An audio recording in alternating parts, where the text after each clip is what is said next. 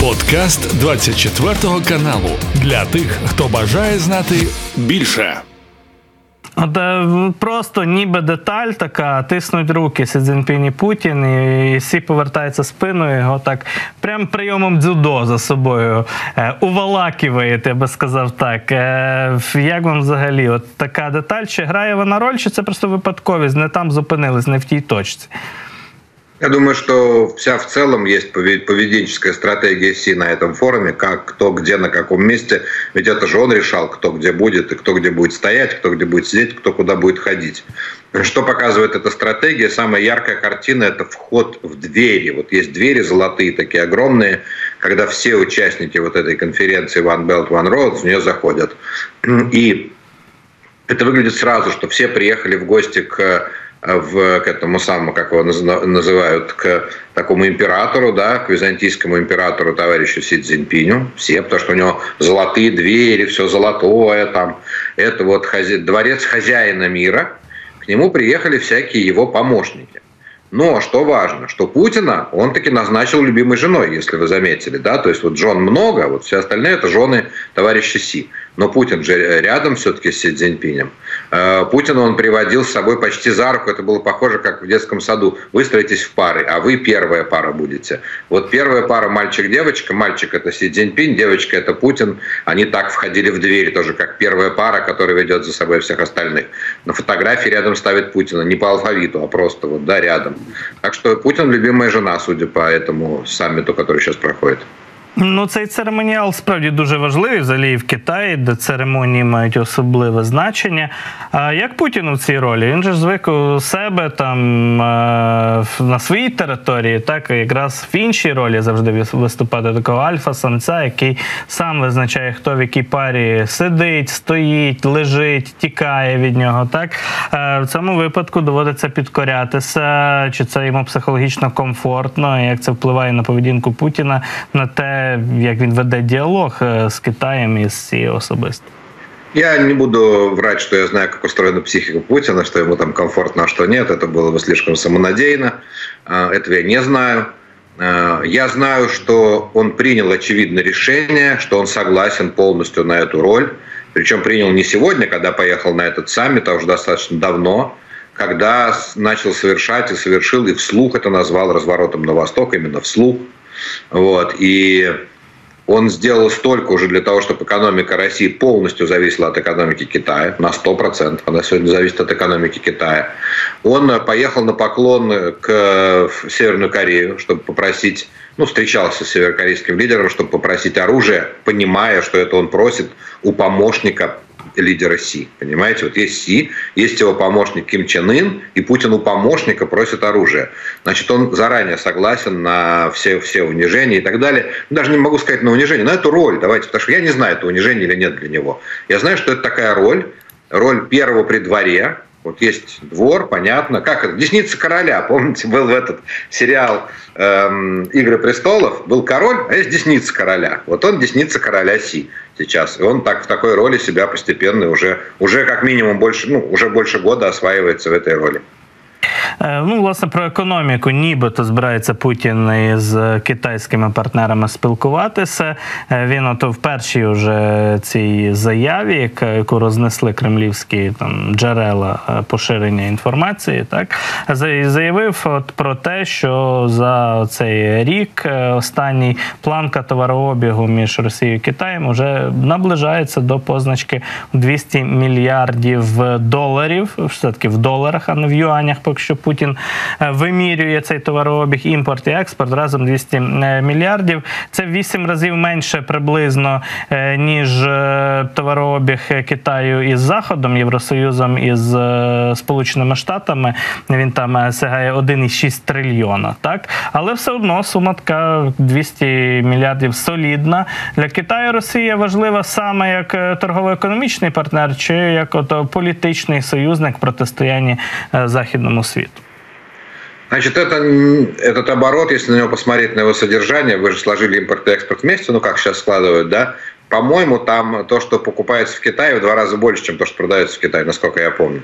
Вот, так что две трети – это то, что, собственно, Россия покупает в Китае. И в этом зависимость, в первую очередь, даже не в том, что они что-то продают в Китае, а в том, что они покупают из Китая. Путин хотел бы, кстати, получить зависимость от того, что он продает в Китай. То есть он хотел бы, чтобы Китай закупал больше газа, чтобы больше нефти, чтобы построил газопровод новый. Но пока Си на это совершенно не идет и не похоже, что был заинтересован. А, значит, поэтому эта сумма, которая звучит в, абсолютных, в абсолютном исчислении как большая, но э, в доле от того, что Россия экспортирует, это, наверное, будет, так как, ну, наверное, будет четверть экспорта Российской Федерации, может быть. Вот. Но в том, насколько Россия зависит от любых товаров, вот это как раз большая очень доля импорта внутри России, в Россию. А по поводу того, кто такая Россия для Китая. Ну, конечно, это небольшой э, торговый партнер – потому что, ну, вы сами сравнили цифры, это, в общем, небольшой торговый партнер, так скажем. Но есть э, две роли, две роли. Так как Китай, по большому счету, ведет сегодня холодную войну с Соединенными Штатами Америки и, и еще пока не решил, ведет ли он ее с Европой, или Европа это его союзник, но с Соединенными Штатами Америки точно ведет. Всегда есть риск перерастания холодной войны в горячую, пусть даже не полномасштабную для начала, но там или сям, на том фронте или на том фронте. Совершенно не исключено, что, например, появится фронт в Корее. Вот просто вообще не исключено, что он появится в ближайшее время, что там могут разжечь настоящую полноценную войну. И Китаю нужны от России две вещи. Первое, кем является Китай для России, это запасным складом вот запасным, да, то есть там у нас на всякий случай лежит нефть, газ и так далее, если вдруг нам понадобится, чисто на всякий случай. Ну, например, насколько я знаю, Китай очень много сырья получает из Австралии. Э, именно там сырья для горнорудного горнорудного, в смысле такого сырья. Соответственно, это можно будет вывозить из России, если что. Поэтому дороги-то туда в Россию строятся. Вторая роль, самая важная, конечно, что это склад атомного оружия. Российская Федерация для Китая склад ядерного оружия на случай ядерной войны. Потому что если вдруг уже самый последний апофеоз всей этой войны превращается все это в ядерную войну, то Китай, скорее всего, стрелять не будет. Ему не надо. Если, он, если будет ядерная война, то она будет между Россией и США. А зачем Китай? Тогда по Китаю никто бить не будет ядерным оружием. И по, по результатам ядерной войны э, пострадают только Россия, США, ну и там, возможно, Европа. А Китай не пострадает. Вот так, такая у них, такой у них подход к использованию. Ядерная доктрина у них такая. Мы будем стрелять из Сибири российской, а не из Китая, если что. Хитра стратегія в Китаю. Ну гаразд, ми будемо і далі стежити, чим там ця зустріч закінчиться, які будуть комюніке, оприлюднені результати цього діалогу. Зрештою, навряд чи там якісь несподіванки нас чекають. Но несподіванки на близькому сході з'являються постійно. І вчора відбулися зміни у графіку Джозефа Байдена. Я так розумію, в ході його візиту на близький схід е, було скасовано візит Байдена до Йорданії на саміт, який там планувався, і пов'язується скасування уже тепер, станом на сьогоднішній ранок, із інцидентом ударом ракетою в секторі Гази по лікарні. Е, там дуже така насправді суперечлива історія. Всі відео підтвердження, е, всі ці кадри, які з'являються, вони ніби вказують на те, що це все ж таки не, не ізраїльська ракета, не ізраїльська бомба, що це було завдано удару зовсім з іншого напрямку. І про це говорять зокрема і в е, офіційних військових структурах Ізраїлю. Спікер Цахалу Даніель Хагарі зробив заяву про те, що їхні розвідувальні дані говорять про те, що ісламський джихад несе відповідальність за невдалий запуск ракети, яка вразила лікарню в секторі Газа. Але там е, сотні жертв насправді поки що не знаємо скільки точно, дехто про пів тисячі пише. Аль-Джазіра в прямому ефірі показала цей удар і відразу перемкнулись на студію. Журналісти Аль-Джазіри так виглядає, що за траєкторією дійсно це був невдалий запуск ракети. От з боку саме от ісламістів, чи як їх назвати. Е, там дуже багато ракет запускається, не всі вони доброї якості, скажімо так, і точності. Але поза тим, відразу щоб зманіпулювали цією темою, ми бачимо якісь антиізраїльські, антиамериканські настрої в Туреччині, напади не тільки на, на, на спроба прорватися до ізраїльського посольства, але й напади на Макдональдса. Відбувається заява Ердогана. От він твіт опублікував про те, що він вважає Ізраїль винними у цій атаці. І це теж підігріло, так би мовити, олії у вогонь, бензину у вогонь. Ото що удари по, по лікарні, де перебувають жінки, діти, невинні цивільні. Це ще один приклад. Останній приклад ізраїльських атак е, на базові людські цінності і так далі. Закликає все людство зупинити те, що відбувається в Газі. Це Ердоган пише. Е, Взагалі, от цей інцидент, як він може вплинути, наскільки він значущий, наскільки важливо швидко розібратися в тому, що там відбулося? К сожалению, разобраться не получится. Не получится, ничего не получится с этим уже сделать. Кто бы это ни сделал, каким бы способом это ни произошло, ну да, действительно, наибольшая вероятность, что это вот то, что вы описали, что это удар палестинской ракетой по Газе, совершенный по ошибке, именно потому что это попало на видео и уже привязана геолокация сейчас. Но дальше к этому удару даже после этого возникает миллион вопросов. Попал ли он в больницу? Неясно, чтобы вы понимали. Дальше, э, погибло ли там 500 человек или хотя бы 100? Неясно совершенно. Там э, вплоть до того, что в прошлые разы ловили Хамас на том, что он носил куклы, э, детские куклы, чтобы показать, что это трупы. Это прям ловили Хамас на этом. Поэтому вчера, например, они делали пресс-конференцию на фоне детских трупов. То есть все так уложено детскими трупами, пресс-конференция. И все это через три часа после взрыва или два часа после взрыва. А, слишком много там всяких странных вокруг этого деталей. То, что все эти протесты в арабских странах начались там через час-два после этого удара. А, и в общем, сейчас уже, к сожалению, даже, то есть понятно, что важно, кто ударил, понятно, что это будет выясняться, но ну, опубликуют через неделю доказанное расследование. И что от этого? Кому-то кому, кому это что-то поменяется – перестанет э, успокоиться население Турции, не успокоится. Сегодня из Турции собираются эвакуировать всех израильтян. Правительство Израиля объявило, что все израильтяне из Турции должны эвакуироваться, и, возможно, будут эвакуационные рейсы. Э, в Саудовской Аравии уже там обвинила напрямую Израиль во всем этом. То есть в любом случае это испорченное отношение, пусть даже на пустом месте, не по вине вообще Израиля никаким образом, но испорченное отношение с теми странами, которые могли быть потенциально партнерами. Бахрейн тот же уже, по-моему, обвинил Израиль. И как апофеоз всего этого, вот эта отмена саммита. То есть это не Байден отменил полет в Иорданию. Тут важно понимать, что Байден прилетал сегодня, должен был прилететь в Израиль, ну, вроде бы так и прилетит, да, он сейчас на, где-то в Греции, по а, или на Кипре, вот, на, на Крите, на Крите, Вот, значит, прилетает Байден, что правда, прилетает, но он должен был приехать в Израиль с символическим визитом, потому что там практичных вопросов решать не надо было в Израиле. Нужно было просто всем поприветствовать из Иерусалима. А дальше он должен был лететь в Иорданию, где и должен был состояться саммит, по сути, э, определявший бы будущее сектора газа. Там должны были встречаться Байден с королем Абдалой, с президентом Аль-Сиси, президентом Египта, и с э, этим самым президентом палестинской автономии Махмудом Аббасом. Вот почему именно этот состав, это совершенно не случайный вообще выбран состав. Идея была такая – Байден до этого сказал, что Израиль имеет полное право уничтожить Хамас, должен уничтожить Хамас, не вопрос. Но Израиль э, должен не разрушать палестинскую автономию.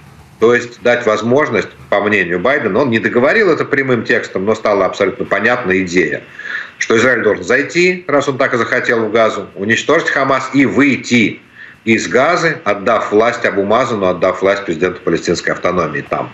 Абумазан, кстати, сейчас в секторе Газа лично. Значит, и для чего была нужна эта конференция в Иордании, в Омане? С Абумазаном договаривались бы о том, как Америка и Израиль помогут ему установить власть в секторе Газа, потому что у него у самого сил на это не хватит. С Египтом договаривались бы, как через Египет будет финансироваться сектор Газа, снабжаться сектор Газа.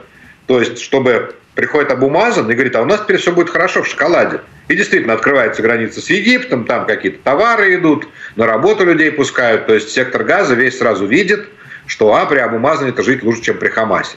И, наконец, третья составляющая – это Аман и король Абдалла нужен был для того, чтобы, когда Абумазан займется газой, кто-то должен прикрывать его на западном берегу реки Иордан, а это такая территория, тянущаяся вдоль границы с Иорданией, и там уже иорданские вооруженные силы могли бы помочь с контролем, если вдруг Хамас решит там устроить какой-то реванш. Вот, вся конструкция была на столе, как говорится. Она непростая вообще, то есть это было не просто и договориться, и тем более сложна в осуществлении, но она хотя бы существовала. был план. Вот мы будем делать так, а сегодня плана больше нет. Сегодня Байдену некуда лететь, но он уже не, не, не стал же он разворачиваться в воздухе. Прилетит, поблагодарит, там, поприветствует израильтян, да, но дальше нет будущего, нет плана, не понятно, что делать. Вся тактика и стратегия даже ну, в моменте, ну, тактика э, израильской армии вдруг сломалась за одну ночь. Непонятно, сейчас заходить в газу и что делать дальше, если нет договоренности с Абумазаном. Чи можемо ми в такому випадку припустити, що цей удар по лікарні і вся, так би мовити, спекуляція навколо цього підігріті емоції, протести, які почалися таке враження, ну синхронізовано так в багатьох країнах. Це от якраз був план і намір е, зірвати поїздку Байдена навмисне і дійсно, аби цього плану не було, аби ситуація заходила в глухий кут і загострювалася. Это может быть, но Э, не именно с привязкой к повестке, именно прям вот поездка, не поездка, ну, трудно разработать такой план, осуществить его по таймингу определенному. Скорее сорвать действительно дальнейшие планы Израиля, США и Европы в отношении сектора газа. Потому что сейчас они сорваны. Новые, надо писать новые планы. И они, может быть, такие же будут, но все равно надо заново садиться, заново что-то делать. А это оттягивает время. И если в первый день, ну, представьте себе, да, 7 октября напали на Израиль хамасовцы, 8 Израиль зашел в сектор газа, да весь мир бы сказал, не, ну, понятно, зашли догонять этих, да, те 2500 боевиков, которые приходили. А сейчас уже прошло уже 11 дней, а сейчас после визита Байдена пройдет две недели, и все это оттягивается, оттягивается. То есть план был оттянуть, чтобы сделать ситуацию уже не такой простой, не такой решаемой. И уже перекрыть кровь, которая была 7 октября, вот этой кровью. При этом, опять, я не говорю, что они прям специально там стреляли по больнице, чтобы, все вот это. У них, согласно данным армии обороны Израиля, 35% ракет, которые выпускает сектор газа, не долетают до территории Израиля, падают в секторе газа. 35% либо взрываются на старте, на пуске, либо падают на территории сектора газа. Просто они пока не попадали так знаково никуда. Вот, поэтому они, они готовы, в общем, были в любой момент что-то такое сделать. Е, що ж, дійсно, тема дуже непроста, і сьогодні можуть бути знову нові повороти цього сюжету Ситуації на Близькому Сході навколо сектору Гази. Будемо стежити за візитом Джозефа Байдена за те, чи з'явиться цей план, чи зможуть зараз його реанімувати в якийсь спосіб. Михайло, дякую вам дуже за включення, за те, що прояснили ситуацію. Як завжди було цікаво і змістовно. Михайло Шейтельман був з нами на зв'язку. Це був подкаст для тих, хто бажає знати більше. Підписуйся на 24 канал у Spotify, Apple Podcast і Google Podcast.